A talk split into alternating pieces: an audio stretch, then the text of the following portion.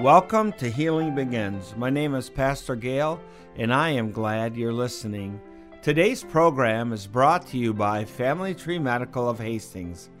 You know, Dr. Troy Carlson, my partner, is amazing. He believes in treating the whole person physical, spiritual, and emotional, spirit, soul, and body. But today, we're not talking about that. Today, I want to talk about the question you always were afraid to ask the preacher. So, in other words, sometimes there's a question you want to ask, but you're afraid of how someone might look at you or how they might feel about you later. And so today I want to talk about a very common question, a very common question that is often asked. And the question is simply this What does it mean to be saved? You know, in today's world, uh, you have all kinds of opinions. You have all kinds of people who think that all roads lead to Rome. It doesn't matter what avenue you take, you're going to get to heaven eventually. It doesn't matter if you're whatever. I'm not going to go into naming all the religions. The Lord knows there's so many you can't even count them all. But you might say, well, why are you a Christian? And well, I want to share that with you too because I think that's important. When I got to a certain age, I had always been raised up like in the Wesleyan church. But when I got to a certain age, I asked myself a very valuable question Why do I believe what I believe? Do I believe it because my mom and dad taught me? Or do I believe it because it is really mine? And so today I am a Christian. I love the Lord. I'm saved. I know Him. And I believe that He is the only way to heaven. You know, in John 14, 6, Jesus said, I am the way, the truth, and the life. No man cometh to the Father except through me. Jesus was the spotless Lamb that took away the sins of the world. You see, in the Old Testament, when they did sacrifices once a year for the sins of the people, they had to find a spotless lamb well, n- no animal is truly perfect, but they had to get one as perfect as they could, and then they would sacrifice it for the sins of the people. But when Jesus came, he was God in the flesh. You know, John 1 1 says, In the beginning was the Word, and the Word was with God, and the Word was God. And then in verse 14, it said, The Word became flesh and made his dwelling among us. So Jesus was God who came in the flesh, who li- left the glories of heaven, lived a sinless life, showed us who he was, and even Jesus himself said, If you destroy this temple in three days, I will rebuild it. He said that in John 2:19. Jesus answered them, Destroy this temple, and I will raise it again in three days. Now then, they thought he was talking about the physical temple, but he was talking about his body. So the reason that I'm not a Muslim or a Hindu or whatever is because when I began to look at all the different religions of the world, I came to one startling conclusion. Jesus claimed to be God, and he fulfilled all the messianic prophecies written in the Old Testament and on top of that, he said, I'm going to prove I'm God by rising from the dead or raising from the dead on the third day. And he did that. If there was no resurrection, I wouldn't be a Christian. But because he rose from the dead, Jesus is the only, out of all of them, whether it's Muhammad, Buddha, or any of them, Jesus is the only one who is still alive he is not dead. He is not buried. He is not in the tomb. He was God who came in the flesh. So if you want to know why I serve him, that is why. Revelation 1:18 says, "I am the living one. I was dead, and now look, I am alive forever and ever, and I hold the keys of death and Hades." Jesus was God in the flesh, the spotless lamb who took away the sins of the world. And then when he hung on the cross for us, and he died there for our sins, and he suffered for us, he said in Matthew 6:15, "If you do not forgive others their sins, your heavenly Father cannot forgive yours either. So that's why I serve the Lord, and that's why I walk and try to walk in a life of forgiveness with others. But Jesus came, and He's not, He wasn't just the Savior of America, He was the Savior of the world. And so, no matter where you're at today, we're going to talk about what it means to know the Lord and walk with Him, and what does it truly mean to be saved.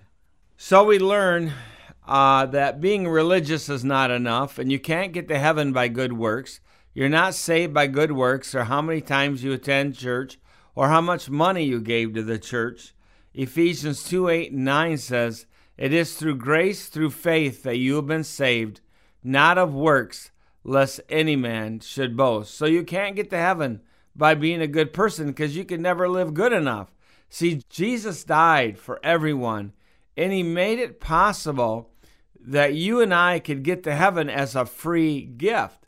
So when we know the Lord, yes, we want to do good works, but we can't get there by being religious or doing good deeds. Although, if you truly know the Lord, you're going to want to do good deeds and good works. In John chapter 3, verses 1 through 7, I love this portion of scripture. There was a man named Nicodemus now, he was a member of the Jewish ruling council, and he was really fascinated by Jesus and the ministry of Jesus. Now, let me read the scripture for you.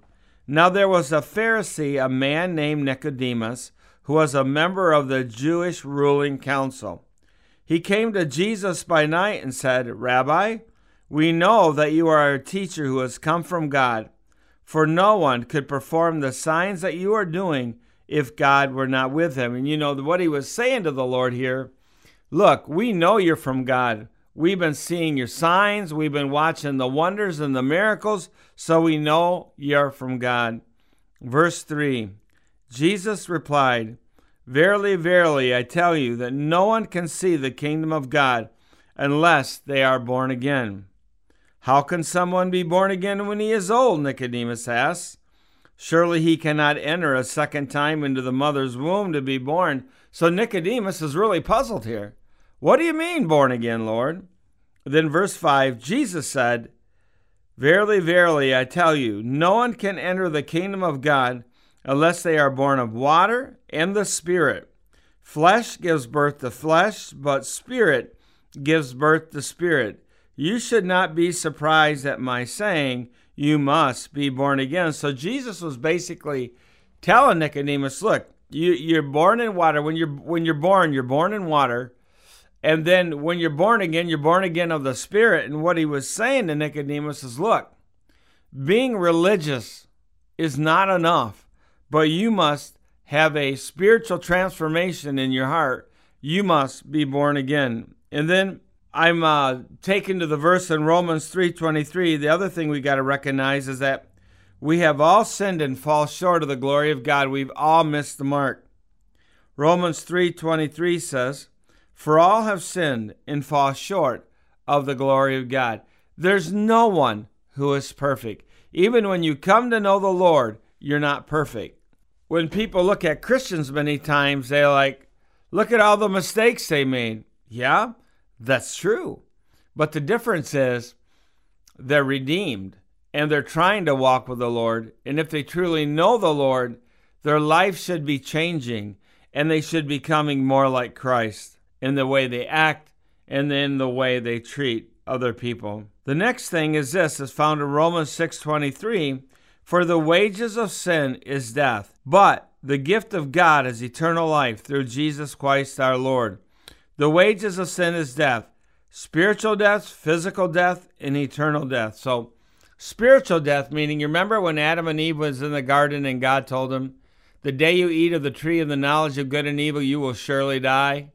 Well, Adam and Eve ate of that tree, but they didn't die physically, they died spiritually that day and we're separated from God. So that's spiritual death. So we when we don't know the Lord, we're dead spiritually. And then there's physical death. We, we're going to die physically someday. And then there's eternal death if you don't know the Lord, eternal death in hell. And then, but the gift of God, which I like, is eternal life through Jesus Christ our Lord. When does eternal life start? The minute you accept Christ into your heart. And then you get the gift of the Holy Spirit. So when you ask Jesus into your heart, he comes to live on the inside by the power and the presence of the Holy Spirit. It's kind of like in the room. If you were to turn the light switch off, there would be no light. But the moment you turn the light switch on, electricity goes into the wires and makes the light bulb light up. It's like that when we accept Christ. It's like He turns the switch on, and the Holy Spirit is like the electricity in our life that empowers us to do the work of the ministry. Then Acts 3:19 says, "Repent then and turn to God, so your sins may be wiped out, so the times of refreshing may come from the presence of the Lord." Well, what does it mean to repent? Well, simply it means to turn from your sin and turn to God because the very things that we do and the sins that we commit are blocking the healing, refreshing presence of the Lord from coming into our lives. So, what does repentance look like? You just go, Lord, I just ask that you would forgive me of my sins. And, and, and when He brings to your mind the things that you need forgiveness for, you confess them to Jesus. You ask Him to forgive you. And according to 1 John 1 9, the Word of God says, if you confess your sins, He is faithful and just to forgive you of your sins and to cleanse you from all unrighteousness. And just because you accept the Lord doesn't mean you're going to be perfect. It doesn't mean that life is always going to be easy because it's not. But the promise is that Christ will be with us. Then in Romans 10 9, it says, If you will declare with your mouth that Jesus is Lord and believe in your heart that God has raised them from the dead, you will be saved. There's no maybe there. You will be saved. You say, why are you quoting all these scriptures? Well, for a simple reason. I'm quoting these scriptures because I want to give you something that you can go back to and say, I did that. I know I'm saved. I know I know the Lord. Now I need to grow in the grace and the knowledge of the Lord Jesus Christ. So then Revelation 3:20 Jesus said, "Here I am. I stand at the door and knock. If any man opens the door, I will come in and eat with him and he with me. So the Lord is always standing on the outside of our door knocking. But it's up to us to let him in. You can't get saved because your mom and dad were. You can't get into heaven on their coattails. Uh, accepting Christ is your own personal decision. You don't have to go to church to accept Christ.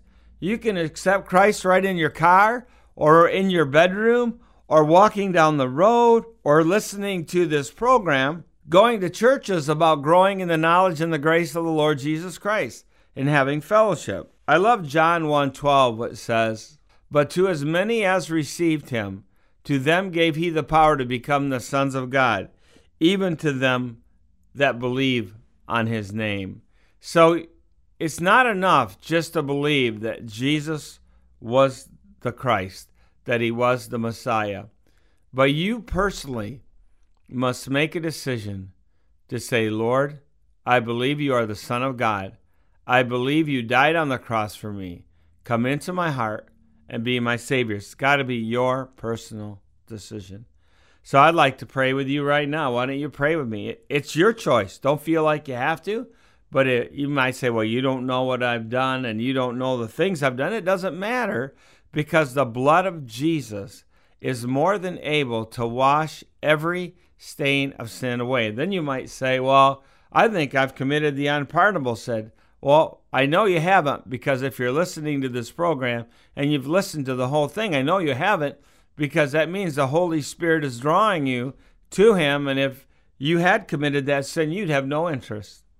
So if you want to accept Jesus with me tonight, just say, Jesus, I believe you are the Son of God. I believe you died for me and rose from the grave. I ask you to forgive me of all my sins, come into my heart, and be my Savior. In Jesus' name, amen. Now I want to say, your journey has just begun. You know, there's that old song, I beg your pardon, he never promised you a rose garden. Instead of the sunshine, there's going to be a little rain sometime. We all know that old song. Well, it's like that with walking with Jesus. Christianity's not for crybabies. There's going to be hard times. And but that's why we need to talk about the next steps. What are the next steps? First of all, you're going to make mistakes. And if you found out that if you realize that you've fallen back into sin, that doesn't mean you lose your salvation. Because 1 John 1 9 says, if we confess our sins, he is faithful and just and will forgive us of our sins and cleanse us from all unrighteousness. Now that was written to the church, not unbelievers. And then 1 John chapter 2 verse 1 says, "We have an advocate with the Father, Christ Jesus the righteous, who maketh intercessions on behalf of the saints." So it's so great. It's so great that we have an advocate because you know the enemy wants to destroy us, but God wants us to be with him, in heaven. And you know what? You're going to make mistakes. You're going to struggle. You're going to have hard times.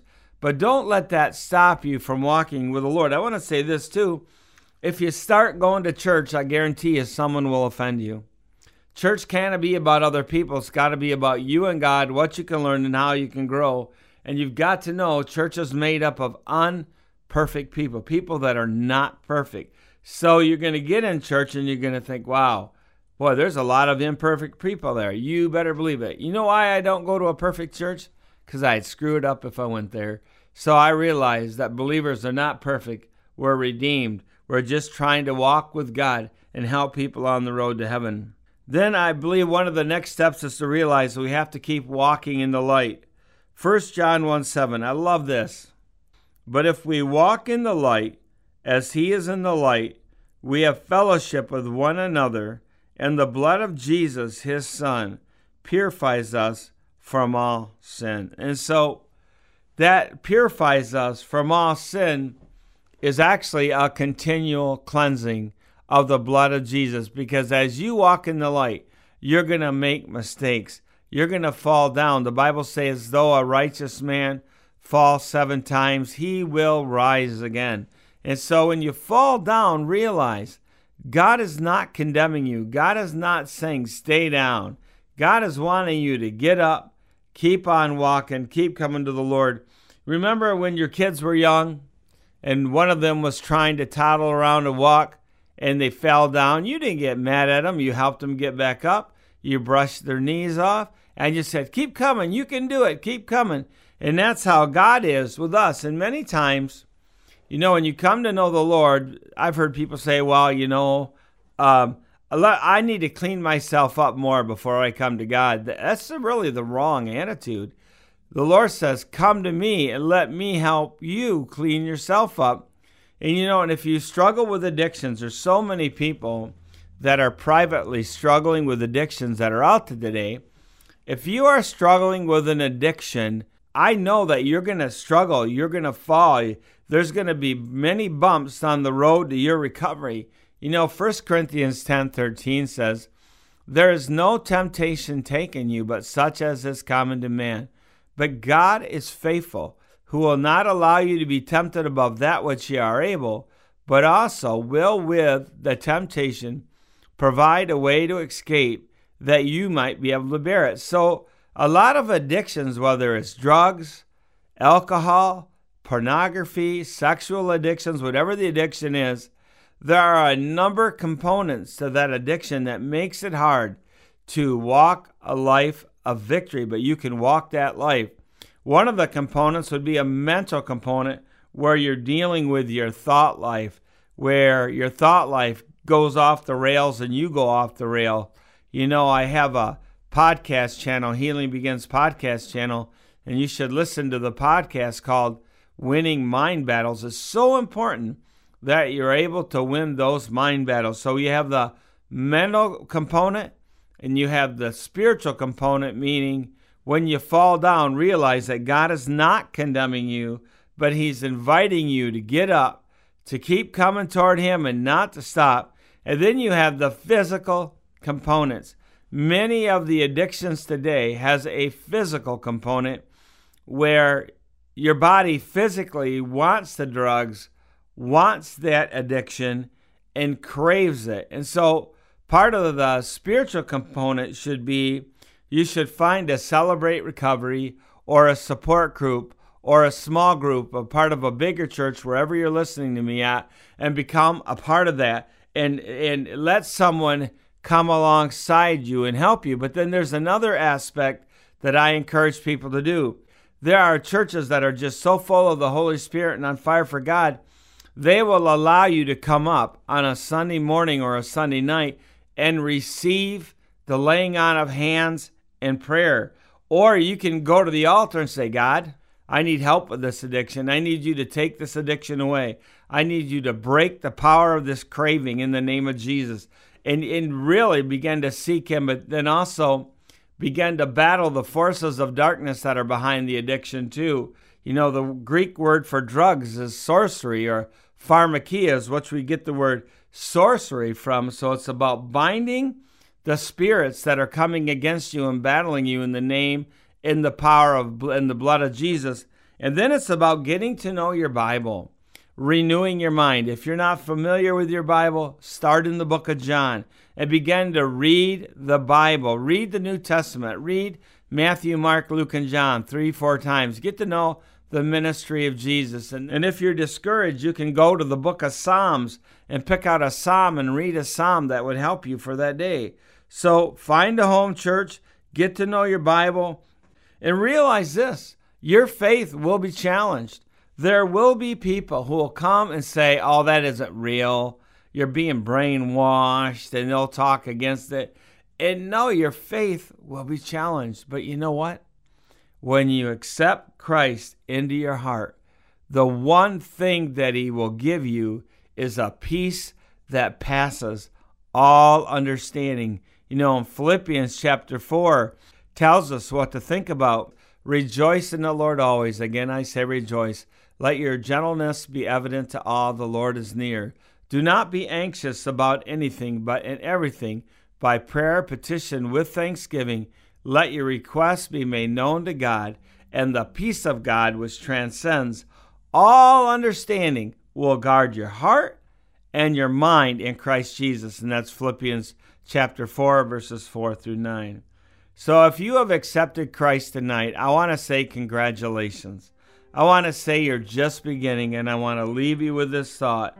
Whatever you do, never, never, never give up. Paul said, I press toward the mark, toward the high calling of Jesus Christ, forgetting what is behind and straining toward what is ahead. I press toward the mark. I just want to say congratulations. And I'm so glad you're listening in the early hours of the morning or if you caught this at night. Thank you for listening. Thank you for being a part of the program. I'd love to hear from you. My email is Gale G A L E, at spiritualcareconsultants.com. Remember, even if you didn't accept Christ, I want you to know this God loves you, He's with you, and He cares for you.